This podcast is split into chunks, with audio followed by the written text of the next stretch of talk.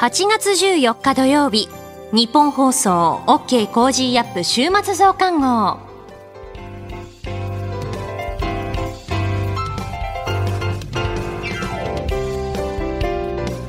ニッポン放送アナウンサーの新行市佳です。OK Cozy up 週末増刊号。今週の放送でセレクトした聞きどころ今後のニュースの予定などを紹介していくプログラムです。毎週土曜日の午後に更新しています。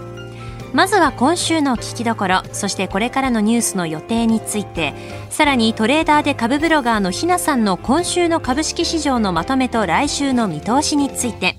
後半は Cozy up コメンテーターがゲストと対談するコーナー。今回はジャーナリストの佐々木俊尚さんと麗澤大学特任教授で AI ビジネス研究センター長の清水千弘さんに登場いただきましてコロナ禍の新しい働き方をテーマにお送りします。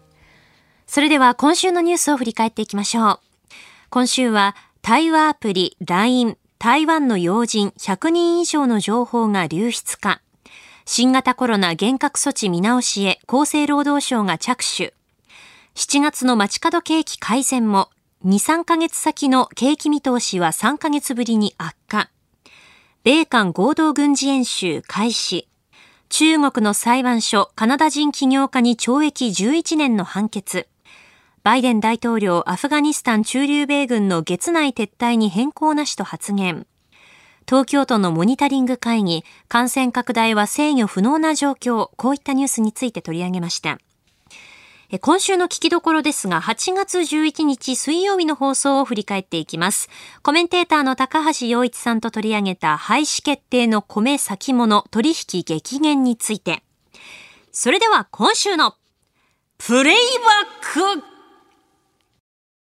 廃止決定の米先物取引激減。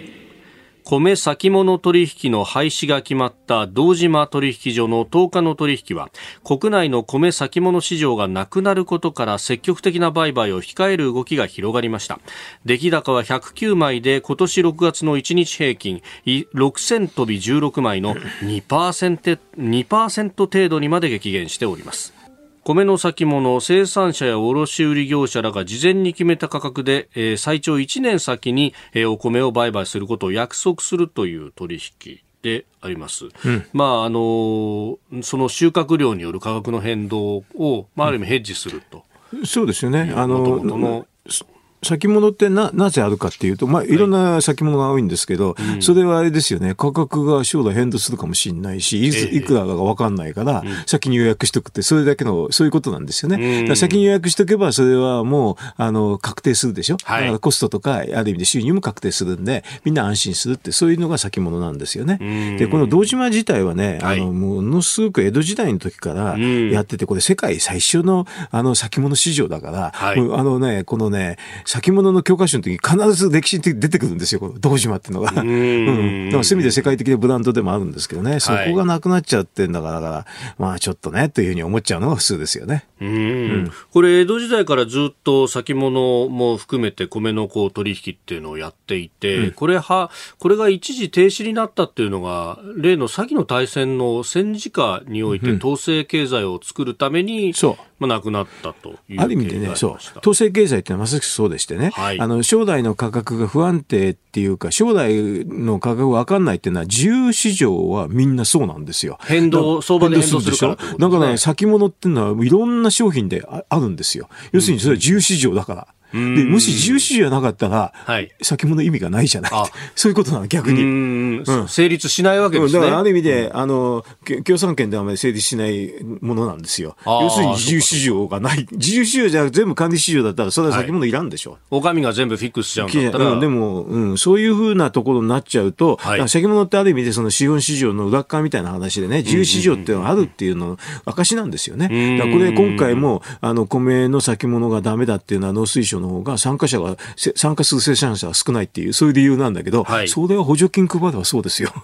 補助金配れば、要するにすごく安定するでしょ？安定っていうか、はい、先の価格読めちゃうじゃない。先物いらなくなっちゃうんです。だからある意味で参加者少ないでしょっていうのは農水省がたくさん補助金配るからってことになっちゃうんですよ。参加者を少ない条件を作っておきながら参加者が少ないことを理由に廃止させるっていうのは、何かマッチポンプのように思いますが、うん、だからそれであの意味で補助金もねあのメリハリ配つけてやるといいんですけど、はい、今回みたくコロナになってあの今回、えー、と3000何百億ってねすごく大きな補助金になってるんだけどこれは実は一律に配っちゃうから、うん、そうするとね普通のねあのお米ので補助金もらった方がコシヒカリ一生懸命作ってるから高くなっちゃうとかね。そうするとねあの生産者から言ってみてねちょっとこれ何なのっていう感じになるんですよ。品種改良する努力とかそういう、まあ、ある意味こう市場でこう競争があれば当然ながら品質を良くしようという努力。そして品質を良くすればお金もいっぱい入るよっていうような、うん、そういうのを阻害しちゃうの,、あのある意味でこの補助金のマイナス効果なんですけどね、こういうことをやっててそれでそその一方で補助金たくさん出してそれに群がってる人も多いから、はい、こんなのをあの先物なんかけしからんという人もたくさん、まあ、議員なんかも出るんですよね。であの先物ってある意味で価格の指標性っていうかね先あの将来の価格を先取りするところがちょっとあって、はい、ある意味でしか米の価格の、あの、すごく自由な市場っていうかね、自由な価格決定にもなるんだけど、それに反対する人も、組織もなんかやってるのけしからんって、俺たちの価格でやれっていう人もいるね。これははっきり言えば農協だけどね。そういうのがたくさん絡んでて、ある意味でこれね、今回先物の廃止っていうのは、はい、農政のいろんな歪みっていうのがここにみんな出てるって私には思いましたけどね。うん、まあ、その補助金について考えると、うん、あのまあ、補助金を出す側、農水省などは、いや、食料自給率の維持のためとか、食料安全保障のためなんですと言いますが、これは補助金だけでやるものではない。ではないでしょうね。やっぱり補助金っていうのは、そのインセンティブを与えるっていうのは重要なんだけど、うん、今さっき言ったように、普通のお米で何もしなくてなんだけど、一生懸命作ったコシヒカリで高くなっちゃった。ら、これちょっとまずいでしょ。うん,、あの企業努力っていうかね、はい、あの一部補助補助するのは全然悪くないと思うんだけど、えー、やりすぎると、やっぱりあの生産者から見ればね、新しい品種でおおいしいお米作ってたくさん稼ぐって、そのインセンティブを奪っちゃいますよね。うん。うん。まあ、それは市場を歪ませるということ歪ませしちゃいますよね。ね。だから、あの、価格も歪ませるっていうか、この価格について、あの、金融業者がやるのはけしからんと思ってる JA の人は反対するし、あと補助金をたくさん出してる人から見ると、見ても、この先物を生かすってことは、将来の価格を安定させ、結構安定させちゃうから、補助金の減少につながるかもしれないっていうんで反対するしっていうので、いろんな人が反対しちゃってね。それで今回のこの結果になっちゃってるわけですよね。で、まさにその、こう、金融の人がやるのはけしからんっていう、論の中に、まあ、米の先物というと、うん、まあ、それこそね、えー、戦前の、戦前しかやってなかったから戦前のイメージが残ってない部分がありますが、うん、これで、まあ、錬金術のようにお金をこう、ね、えー、安く買って 高く売り抜けてみたいな、うん、まあ、そういうこう、投機的なイメージみたいなものがまだ残っている向きもあるようです、ね、まあ、すぐだから投機っていうふうに言っちゃうんだけど、投機と投資の話、区別なんてはっきり言って難しいんですけどね。でも、まあ、あの、どこの国でも先物はあるし、はい、どんな商品でもあるっていうのをちょっと考えてもらったら、はい、米だけなくすっていうのはすごく変じゃでしょ。うん,、で、そもそもが成り立ちとして、やっぱりその、まさに逆にリスクをヘッジする、リスクをまあ少なくしたりとか、あるいはこう確定させることに意味があるんだけど、これがなくなっちゃうと、実は将来の価格本当に分かんなくて、あの、その時の政府頼みの政府の価格指示頼みになっちゃいますよね。ああ、ええあの、かつてはそれこそ夏あたりに米価をどうすると言って、うん、この農水省の前で様々なデモだとか陳情だとかがあったあの形。に戻っちゃうっていうかね、あの、だんだんだんだんこのなんか介入を少なくしてて、減反政策をなくしてってんでしょ？そうですね。いい方向なのにね、これちょっと違いますね。うんうん、で、これ、まあ、そのね、えー、J 以外のこう流通経路で、うん、まあ、やろうとするさまざまな業者だとかもね、うん、えー、米の卸の業者とかもありますけれども、やっぱりなかなかそこのところがシェアが広がっていかないっていうことがありますそれは JA がすごくど、なんていうかな、流通を抑えちゃってるのなんですよね。だから企業的にやろう、あの農家を企業的にやろうとしてする人にとっては、JA もちょっと余計だしね、うん、そういう人は先物があった方が実は楽なんですよ。企業的にやるような人のためのあのなんかあの政策にはなってないんですよね。うん高橋さん、あの公正取引委員会にもいらっしゃいましたよね、うん、これって独禁法違反ならないんですか？結構ね、いつもね、微妙なんですよ、これ。本当に。あんまり聞いちゃいけないこと、ね、いや、いいんですよ。これあのね、あの、確かにね、はい、あの、流通独占っていうのがあってね、あんまり、あんま激しいんですよ。ただしね、うん、あのね、農協自体が、はい、あの、組合組織だから、はい、独禁法の適用除外になるわけ。はあ、うん、だからここやりにくい。やりにくくてしょうがないの。それこそ流通だけじゃなくて、農機具だとか、その安全だとか、それこそ金銭面での、こう、やり、あのね。もう完全に独占ですよね。だから、あの、企業的な、あの、農家経営をすごく阻害する存在であることは間違いないですよ。今となっては。そう。うん。かつては。かつては零細農家だけが集まるんだから、その意味があったんだけど、今企業的にやろうっている人にとってみれば、農協ものすごく、あれですよ、障害ですよ。うん。そこら辺は立場によって見方もいろいろ変わるかもしれないですが、ただ、今、その、なり手不足であるとかっていうのが現場言われている中を考えると、本当企業的にやってね、うん、あの、まあ、ネット通販かなんかが一番スッキリしてるんですよ。うそうすると農協、全くそれと対局でしょ？うん、企業的にネット通販で海外輸出するって人から見たらね、はい、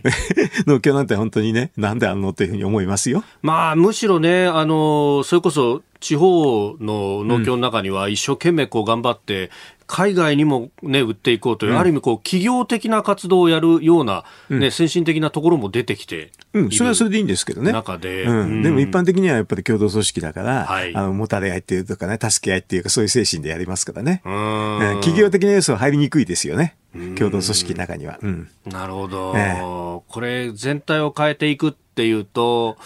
大変ですよね、だからもうあれですよね企業大きい企業を作ろうと思うと、はい、まああの農地の話とかそういうんでいろいろ制約があるでしょ？だから特区作って矢節でやろうとしたんだけど全くうまくいってんのに農水省の方はあれは全くうまくいってませんって逆のこと言うじゃない？うん企業的にやろうとするとこにも目を、あの、なんか、潰すしね。もう今回の先物みたいな、あの、資本主義の最最先端のところ行くのも潰すしって感じですよ。うん。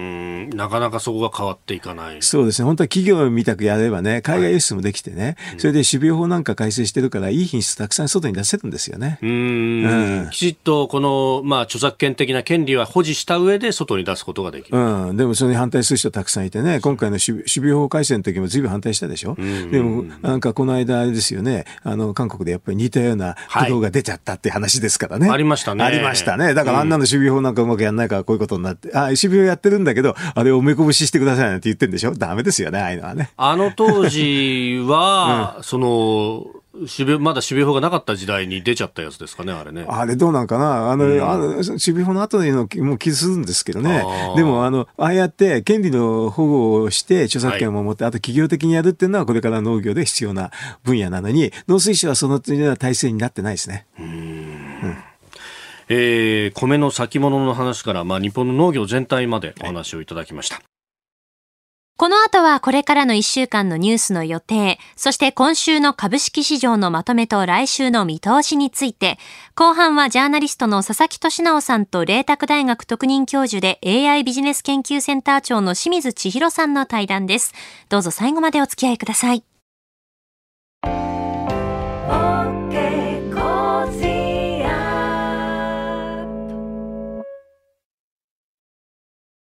ニッポン放送アナウンサーの新行市佳がお送りしている OK Cozy up 週末増刊号。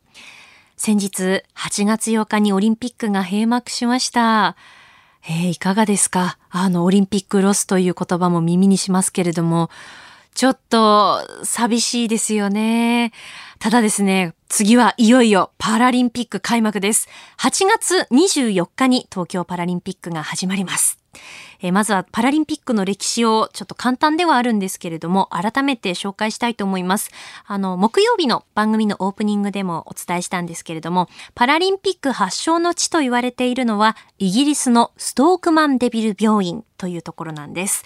第二次世界大戦中の1944年に開設された病院なんですが、戦争で傷ついた兵士の方々の治療と、そして社会復帰に取り組むための施設として開設されました。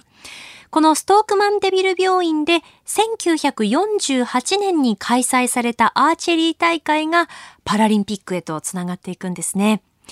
1964年、東京オリンピックの後に東京パラリンピックが開催されました。同一都市で夏のパラリンピックが2度開催されるのは史上初めてとなります。22競技539種目。熱戦が8月24日からね、各国のまた素晴らしいアスリートの皆さんが集って繰り広げられるんだと思うと本当に楽しみになってきますよね。えー、日本の選手団の皆さんなんですが、首相が車椅子テニスの国枝慎吾選手、副首相がゴールボールの浦田理恵選手、騎手は卓球の岩渕光陽選手、そしてトライアスロンの谷真美選手です。先日の8月12日ですね、えー、車椅子テニスの日本代表の強化合宿のオンライン会見がありまして、こちら私、新業取材をしました。えー、まずはですね、東京パラリンピックへの意気込みについて語る、えー、日本選手団の首相でもある車椅子テニス国枝慎吾選手のコメント、お聞きください。車椅子テニスの国枝です。えー、まあ、もちろんあの、金メダルを目指して、まあ、自分自身も、まあ、世界1位というランキングでこの東京大会をえー、迎えることができたっていうのは、やっぱりその、まあ、有力な候補でもあるという、えー、証でもあると思うので、まあもちろん金メダルというのが目標ですね。あのー、自分自身がこうパラリンピックや、まあ、ツアーでやることで、やっぱり車椅子テニスの、まあ、認知にはつながってきたというふうには思うので、まあ、今回もやっぱり東京大会は多くの国民の方々に、えー、このスポーツの、まあ、魅力を知ってもらうまあ、最大のチャンスだというふうにも、えー、思っているので、あの、皆さんに世界トップレベルの、えー、車椅子テニスの、えー、プレーをとにかく見てもらいたいなっていう気持ちで、あの、東京大会を待ち望んでいたという思いがあります。まあ、今でもやっぱりラケットに俺は最強だっていうふうに貼ってますし、やっぱり弱気になった時に、えー、それを見ることも試合中はあると思うので、まあ、やっぱりそこはブレずに、はい、自分自身、俺は最強だというふうに、まあ、1日10回ぐらいは言い聞かせようかなとえ、今手元にですね、金曜日の、え、産経新聞のスポーツ面があるんですけれども、ここにですね、金奪還37歳の挑戦という見出しで、えー、国枝選手の記事があります。えー、国枝慎吾選手は、2008年の北京パラリンピック、そして2012年のロンドンパラリンピックとシングルスで金メダルを獲得しておりまして、リオでの3連覇というのを目指していたんですけれども、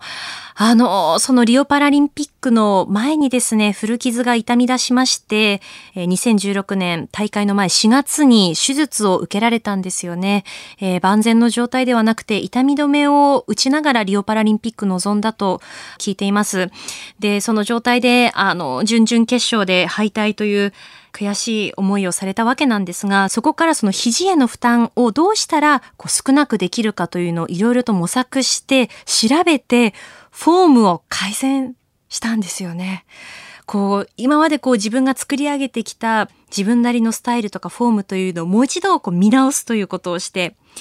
でそこからまた2018年、リオから2年後ですよね。前後、全仏を制して世界ランキング1位に返り咲いたというその精神力の強さ、座右の銘が俺は最強だなんですけれども本当にまさに最強だなと感じます。えー、国枝慎吾選手は四大大会のシングルス、ダブルスの優勝というのは通算45勝、史上最多です。えー、去年2020年は全豪と全米で優勝していまして、えー、まさに王座奪還へといったところ、あの、オンライン取材をしていて、すごくその国枝慎吾選手はこう冷静にあのコメントされていたんですけど、冷静でありながらすごくこう、闘志に火がついている感じというのが言葉の端々から伝わってきたなというのは思いましたね。えー、車椅子テニス東京パラリンピックでは、まさにそのグランドスラムで、えー、優勝を経験している選手の皆さんが、えー、国枝慎吾選手をはじめとしてこう集ってきますので、本当にすごい試合が連日繰り広げられるんだと思うと、まさに今から楽しみです。私も一度車椅子テニスはですね、ちょこっとなんですけど体験したことがありまして、えっ、と、競技用の車椅子の扱い方が難しいなと思ったんですよね。あの、車椅子がこう、タイヤがハの字になっていまして、くるくる簡単にこう回ることはできるんですけれど、そのボールが動いている、ボールが向かってきたところに、こう車椅子を動かして移動して、そのボールとの距離感でしたり、車椅子はこう動いている状態なので、難しいなとも思ったんですけど、かつ、ラリーが続いていると、ずっと車椅子をこう漕ぎ続けることになるので、すごくその腕とか上半身の筋肉がヘトヘトになったんですよね。あとはその上半身で打つのが難しいなって思いました。やっぱりこうテニスをするときって足で踏ん張って重心移動でこう打つと思うんですけれども、えー、上半身の力で腕の力を使って打つので、これは本当にパワーが必要な競技だなと思いましたし、あの試合の中でもボレーであったりとか、ラリーのその巧みな駆け引き、本当に目が離せないので、選手の皆さんの熱戦、注目ですね。えー、飯田浩二の OK 工事アップの中でも引き続き、あの、パラリンピックについての情報でしたり、選手のインタビューの模様もお届けする予定ですので、楽しみにしていただければと思います。さあ、それでは、これからのニュースの予定を紹介します。8月15日日曜日、終戦記念日、全国戦没者追悼式、JR 各社お盆休み下りのピーク、8月17日火曜日、定例閣議。8月19日木曜日、茨城県知事選挙告示。ニューヨーク国際自動車ショー報道公開。8月20日金曜日、定例閣議。小池知事定例会見。東京パラリンピックの成果を一つにまとめる集荷式。続いて来週8月16日月曜日からの飯田浩二の OK 工事アップコメンテーターのラインナップです。8月16日月曜日、ジャーナリストの須田慎一郎さん。17日火曜日、ジャーナリストの有本香里さん。19日木曜日、明治大学准教授で経済学者の飯田康之さん。20日金曜日、評論家の宮崎哲也さんです。コメンテーターの皆さんは6時台から登場、ニュースを解説していただきます。この後はトレーダーで株ブロガーのひなさん登場です。今週の株式市場のまとめと来週の見通しについて伝えていただきます。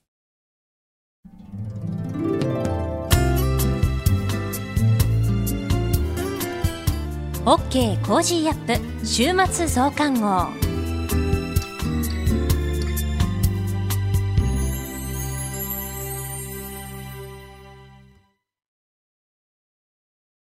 モラロジー研究所は名称をモラロジー道徳教育財団に変更しました。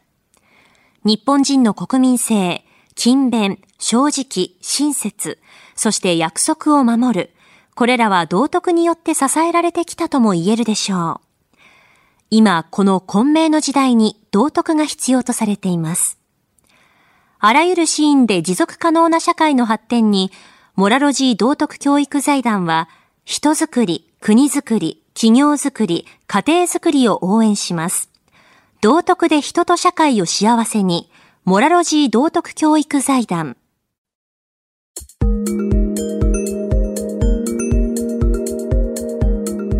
OK Cozy up 週末増刊号。今週の株式市場のまとめと来週の見通しについて、トレーダーで株ブロガーのひなさんに伝えていただきます。それではひなさん、お願いします。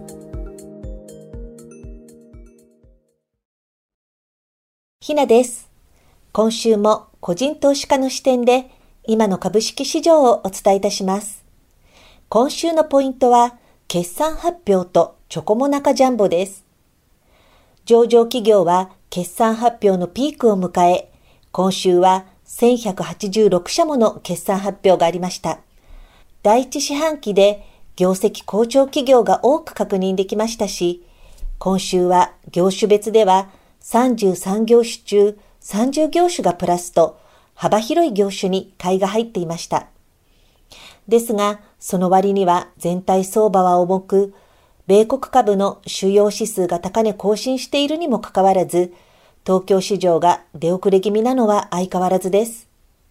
新型コロナの感染状況や政権への不信、また22日の横浜市長選の動向などを注視する様子見相場が続いています。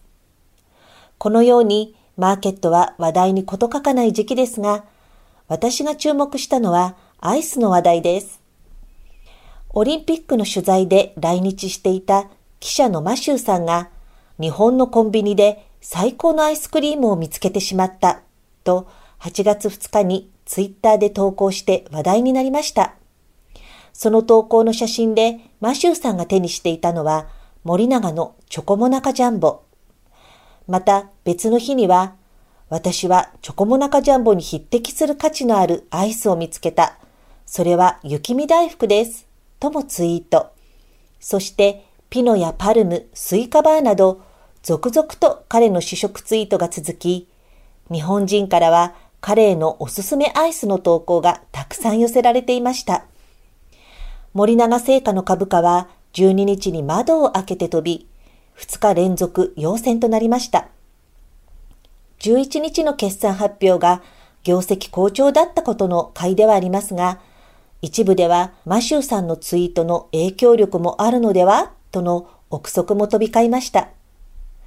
海外では日本産のアイスクリーム人気が高まっていて、アイスの輸出は過去最高となっています。和食が無形文化遺産に選ばれたのを機に人気に火がつき、新型コロナウイルスの感染が広がった昨年以降は、自宅で食べる巣ごもり需要が出ているそうです。今回のマシューさんのツイートも海外で話題になっているそうなので、日本のアイスのさらなる海外進出に注目しています。来週以降のポイントは、衆院選株高の法則です。特に来週の話題というわけではありませんが、7月24日の日経新聞で興味深い記事を読みました。50年間100%的中、衆院選株高の法則という記事です。解散から総選挙にかけて株が上がるというアノマリーがあり、それが過去50年にわたって的中確率100%で維持されているというものです。選挙に向け景気刺激策が策定されるケースが多いことが関係しているかもとのことですが、もう一つの要因として、選挙に絡む資金づくりが株式市場で行われているからではないかということも指摘されていました。ちょっと懐かしい響きですが、いわゆるマルセイ銘柄という存在ですね。興味のある方は、私のブログ、ひなの株ブログの7月26日の記事を読んでみてください。マルセイ銘柄は要因不明で上昇するものが多いだけに、様々な思惑や視点の存在などが噂されたりするのですが、こういうミステリアスな面も日本株の魅力の一つかもしれませんね。今週の相場格言。買いの迷いは見送り、売りの迷いは即刻売り。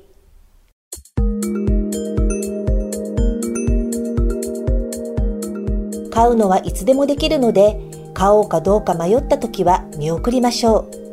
う。しかし、売りのチャンスはそう何度も来ませんから、持ち株を売るかどうか迷った場合は、即刻売りましょうという教えです。また、買うのをやめても実害は出ませんが、売りそびれると損をするという実害が発生するという違いもあります。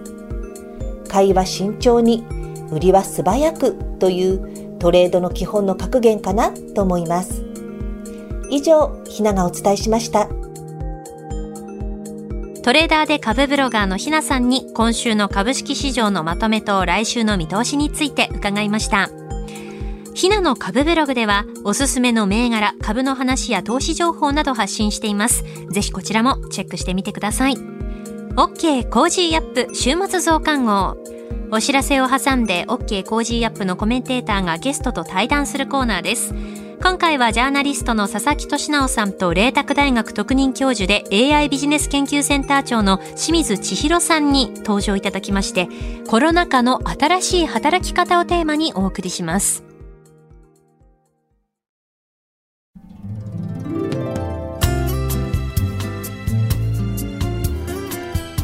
OK Cozy up 週末増刊号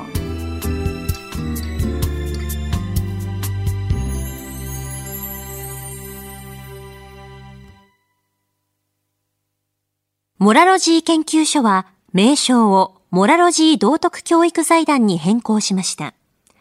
日本人の国民性、勤勉、正直、親切、そして約束を守る、これらは道徳によって支えられてきたとも言えるでしょう。今、この混迷の時代に道徳が必要とされています。あらゆるシーンで持続可能な社会の発展に、モラロジー道徳教育財団は、人づくり、国づくり、企業づくり、家庭づくりを応援します。道徳で人と社会を幸せに、モラロジー道徳教育財団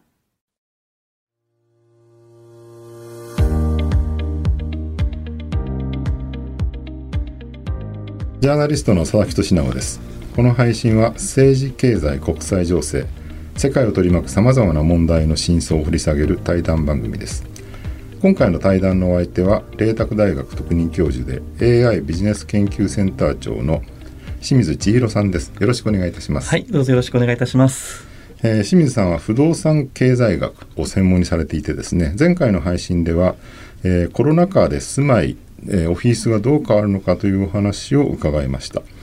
え今回その働き方の変化をさらにね深く掘り込んでいきたいと思うんですけども前回のお話ではですねリモートワークが増えてある程度地方に移り住む人も今後は増えていくだろうと。で一方で都市には都市の魅力があり、うん、そこに人がいなくなることはないであろうと、はい、そうすると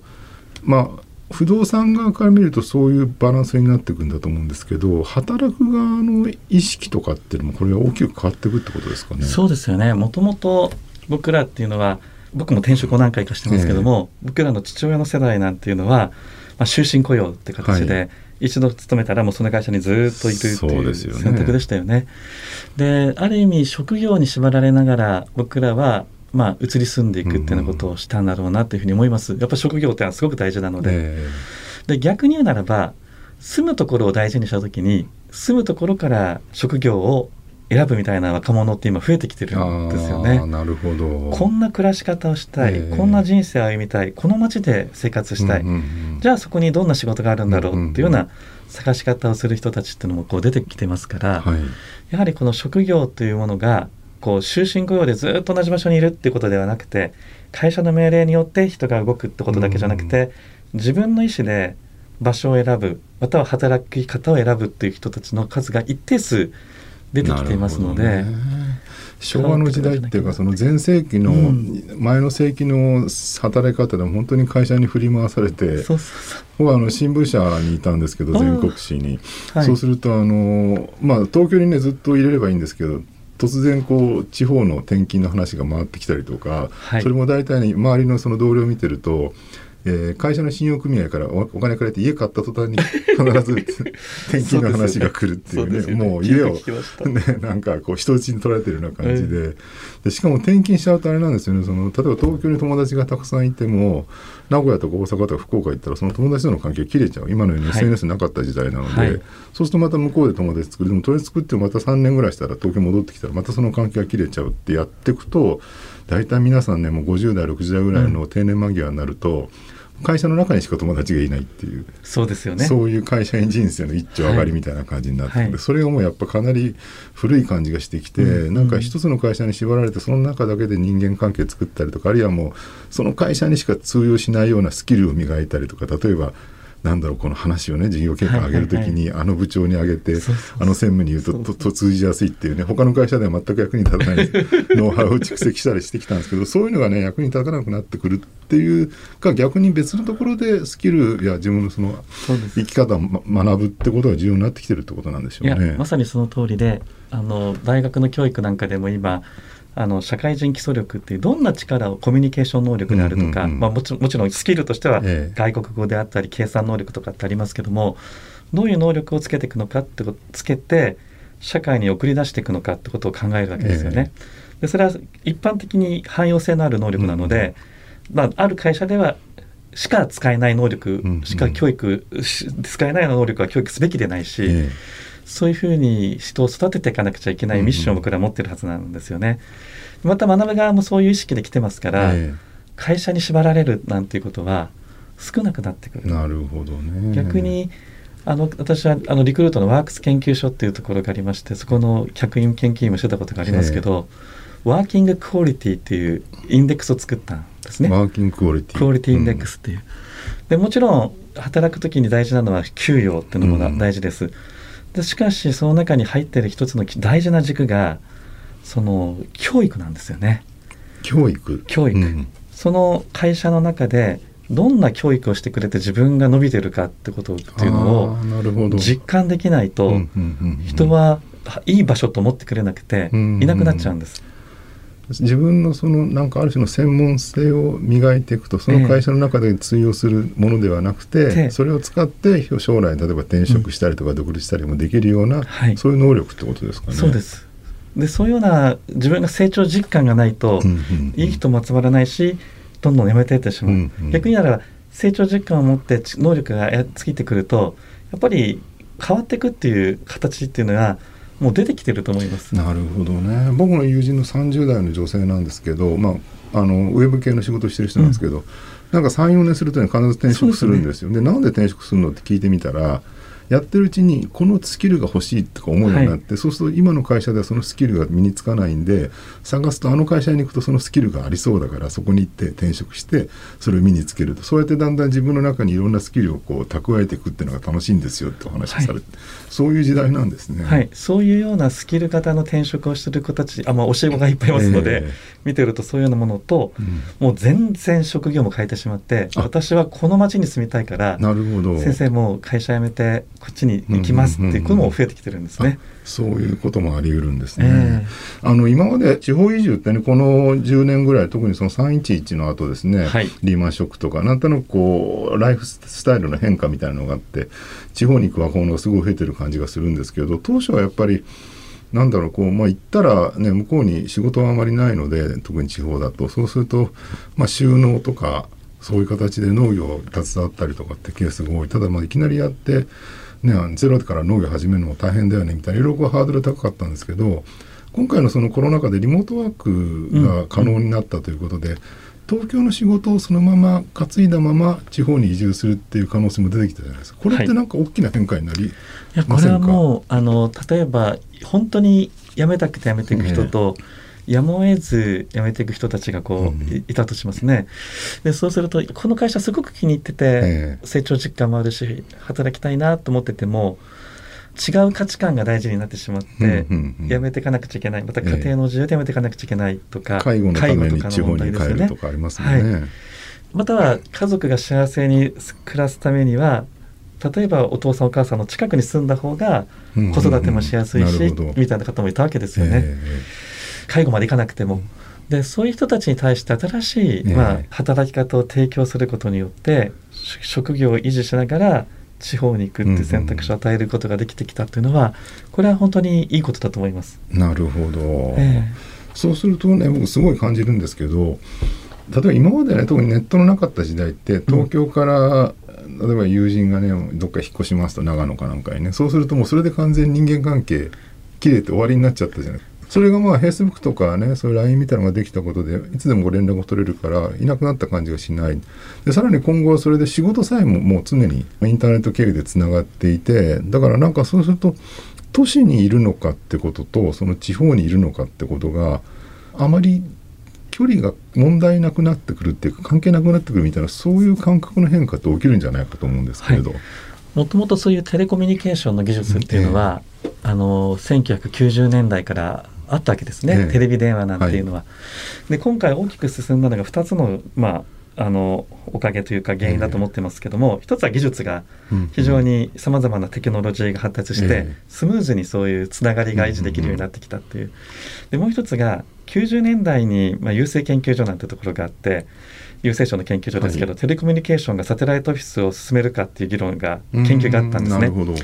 で私は当時東京工業大学の研究室にいましたけど、えー、そこの研究室で実験した時に上司と部下の構う構われる関係が維持したい、えー、さっきのどの部長のにご機嫌を取ったら偉くなれるかとかですね、えー、そういうのを見てるとやはりこのようなテレコミュニケーションではできないので上司のそばにいたい。なるほど。物理的に。物理的にいたい。構ってほしい。っていうふうなまたは構われたいとか、えー、そういうような構いたいとか、それがコミュニケーションだと上司と部下のコミュニケーションだと思ってたんですよね。今でもまだありますけど、えー、構いたい上司っていうのは、でも今度若者たちが、それはあまりドライになってきて、大事にしなくなってきたっていうのもあって。本当に生産性を上げるっていうことだけの目的のために考えた時に同じ場所に本当にいる必要があるのかってことがなくなってきたわけですよね。でそういうふうな中で構う構われる関係がこうなくなってきていわゆるリモートワークとか距離を置いた働き方みたいなことにも促進したんだっていうふうに僕なんか見てます。なるほど全くゼロになったわけじゃないけれどそもそも何を優先するのかっていうところが変わってきたってことですかね。ただ課題はありますけどね、ね、上司が管理しなくちゃいけない人たちが目の前にないと管理できないから出社してくれみたいな。今回のコロナのリモートワークでもよくその話聞きますよね、はい、一番不安がってるのはあの若手じゃなくて管理職の方だってそうですそうです、ね、自分の見ないところで仕事してないんじゃないかとかね。でも実際にはリモートワークになってみるとそっちの方が労働量が増えるみたいな話もありますもんね、ね、意外に日本人は真面目だからサボったりしないってことですよね。そうですそれと成果できちんと評価することができるようになってくれば、うんうんえ。ーあの朝9時から6時まで本当に座ってることが生産性が高かったのかっていうと、そんなことはないってことが分かってくるわけですから会社も変わっていくことによって管理の仕方また人事制度なんかも整えていっていけばもっともっと地方に行きたい人たちっていうのは多いと思います。社内のコミュニケーション例えば週に1回ぐらい会って実際に喋りたいみたいな欲求は結構年齢に限らずあると思うんですけどそういうのも変わるんでしょうか？それとももっとも濃密に何かこう時間を決めてコミュニケーションを取る物理的に会うみたいなことが起きるのかどうかってその辺はどう見てらっしゃいますか？ここはですねもっとコミュニケーションを密に取らなくちゃいけないのは例えば同じ地域に住んでいる住人だったり本当の友達とかなるほど。そういうようなところの密なコミュニケーションっていうのは増やしていかなくちゃいけないと思うし、増えていくと思うんですよね。で企業で働くっていうところはある意味そのドライにああいうバーチャルな空間でつながっててもいいと思います。例えば僕の研究室は、まあ、東大の方のちょっと研究室もあるので、今、えー、企業から来てる方もいて11人の人がこう研究しています。で例えばイギリスから研究員として来てる、もう1年経ちましたけど一回も会ってません僕。コロナでもうみんなバラバラでいますから日本にはいるんです、ね、日本にはいるんですけど リアルに会ったことないうちの研究員って何人もいるんですよ。でも結構密に Slack とか、えー、まあそういうバーチャルな Zoom とかで、毎日のようにやり取りしているので、隣にいるような感じでは仕事がで論文もどんどんできてきます。なるほど。ズームもあれですもんね。最初はなんかこんなんでコミュニケーションやりにくいよねって言ってたけどまあ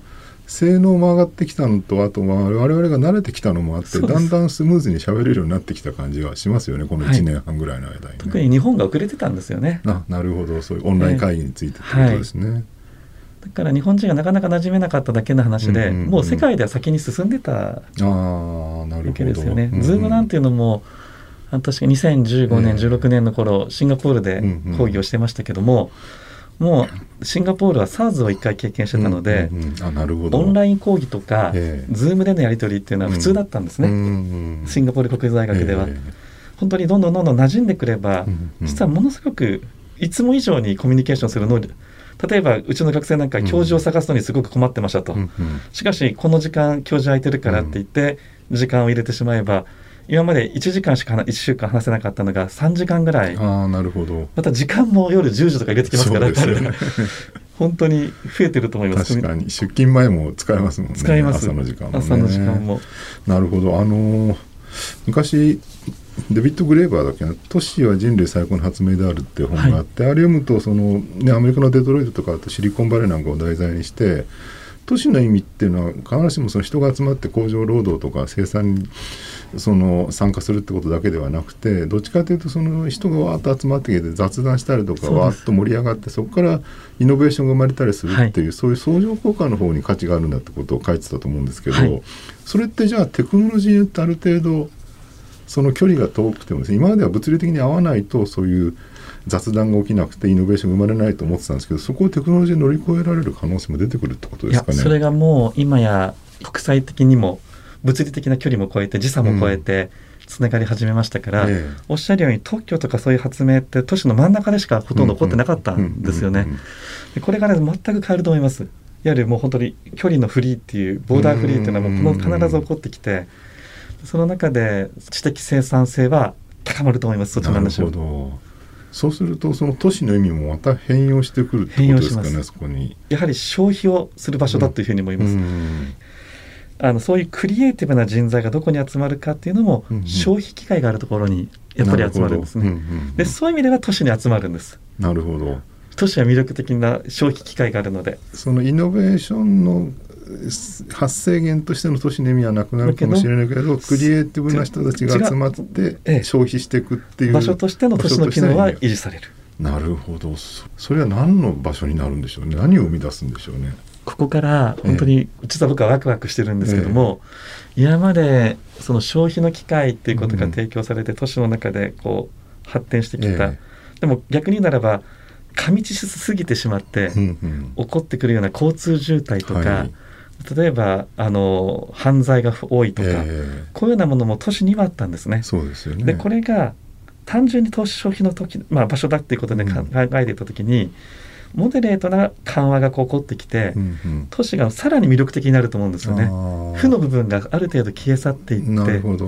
でそしてクリエイティブな仕事っていうのはここに来なくてもできる環境になってくると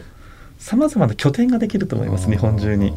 あのコロナで以降でどうなるかって結構ヨーロッパあたりで言われてるのがその自動車をも排除して要するにそんなに過密にならなくても済むんだったら、人が歩いて楽しめるような街に作り直すみたいな動きが出てきてるんですけど、それもそういうことですよね。はい、ウォーカビリティっていう、言い方が出てくるんですね。うんうん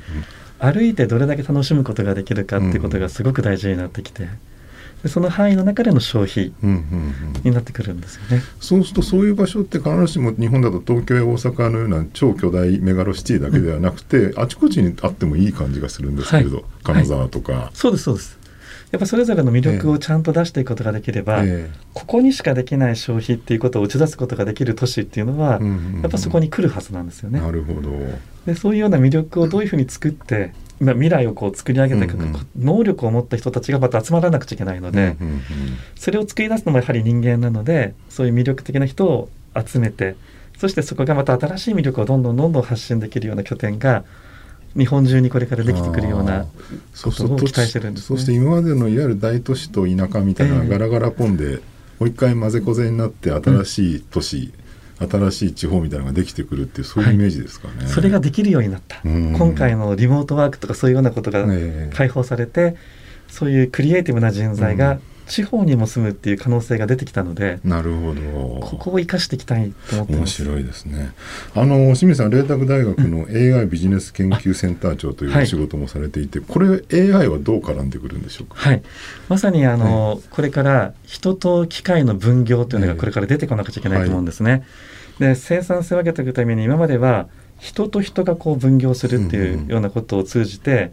うん、まあ、あの生産性を上げてきました、え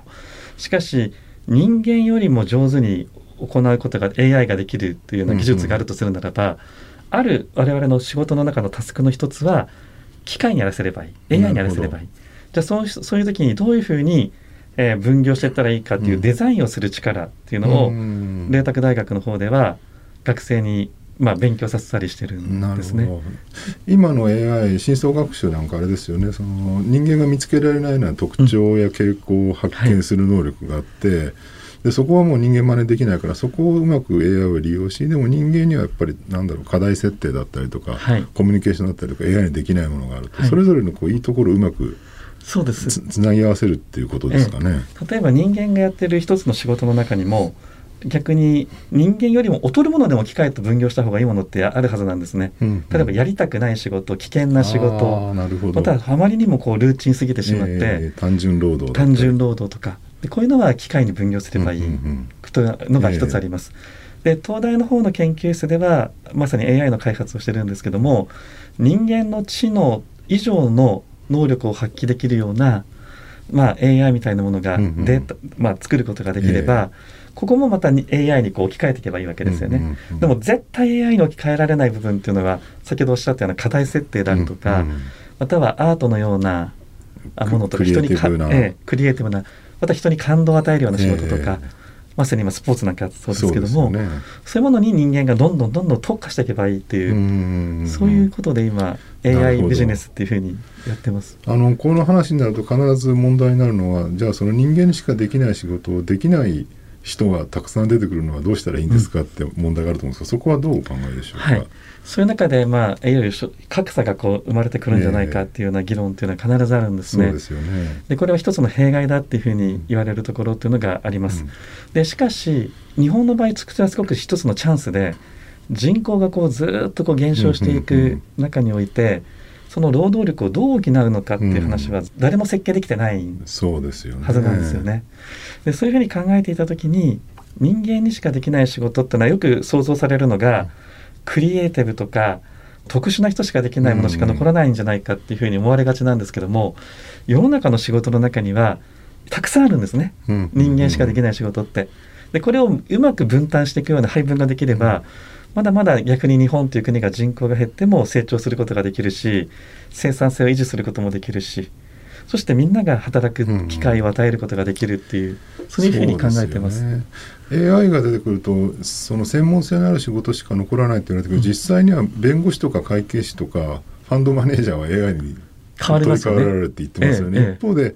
なんだろう介護の仕事とかあるいはな近所の,、ね、あの食堂で感じのいい女の子とか、えそういう仕事、ね、そういう仕事はやっぱり人間しかできないわけで、はい、必ずしも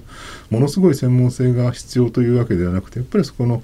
なんだろうホスピタリティとかコミュニケーションの分野でもやっぱり人間のやるとかたくさん残ってるってことですよね。はい、その中でその人間がホスピタリティを発揮する部分と、えー、肉体を使ってやらなければいけない介護の一つ、うんうんうん、でそういうところはロボットにやってもらってもいいと思うんですよね。おばあちゃんをお風呂に入れるのはロボットがやってるけど喋、ええ、るのは介護士の人間がやってるとか。こういうふうにタスクを分けていけばいい、うんうん、なるほど。例えばよく授業で話すのは、えスクールバスの運転手自動運転ができたら、ね、なくいらなくなっちゃうんじゃないかっていう議論があるんですけども、そんなことはなくてスクールバスっていうのは安全に運転するっていうのもありますけど、うん、子どもたちをこう制御して、教育者のように振る舞うこともやらなくちゃいけないわけですよね。でじゃあスクールバスの運転手車の運転はしなくてもいいけど教師のように振る舞う運転手が必要になってくる。車掌さんみたいなもんですかね、うん、だからその職業がなくなるわけじゃなくて、うん、人間がやらなくちゃいけない仕事が変わってくると思った方が、るほど。いいと思うんですよね。よく AI ロボットの議論で AI ロボットは仕事を奪うみたいな話がありながら一方で日本は、ね、労働人口減っていくんでどうするかって、それがなんか2つ全然かけ離れたところで議論されてて、はい、いや人口減っていくのに AI ロボットが増えるならちょうどいいじゃないかと思うんですけどそこをうまくマッチングさせれば、うまく丸く収まるっていうことでしょうね、はい、きっとね。そう思ってますなかなかそういう未来とね先ほどずっとお話を伺ってたその地方と都市の関係が変わり新しい都市の在り方がどんどん増えていくって考えると多分50年後ぐらいには全く違う世界に、なってそうですよね、はい、見てみたいですよね。見てみたい。それまで長生きしてない 楽しみです、はい、はい、どうもありがとうございました、えー、今回の配信では麗澤大学特任教授で AI ビジネス研究センター長の清水千尋さんにお話を伺いました。ありがとうございました。はいありがとうございました。あなたと一緒に作るニュース番組日本放送。OK Cozy up。平日月曜日から金曜日朝6時から8時までの生放送でお届けしています。ぜひ FM 放送 AM 放送はもちろんですが radiko や radiko のタイムフリーでもお楽しみください。OK コージーアップ週末増刊号。ここまでのお相手はニッポン放送アナウンサーの新行市佳でした。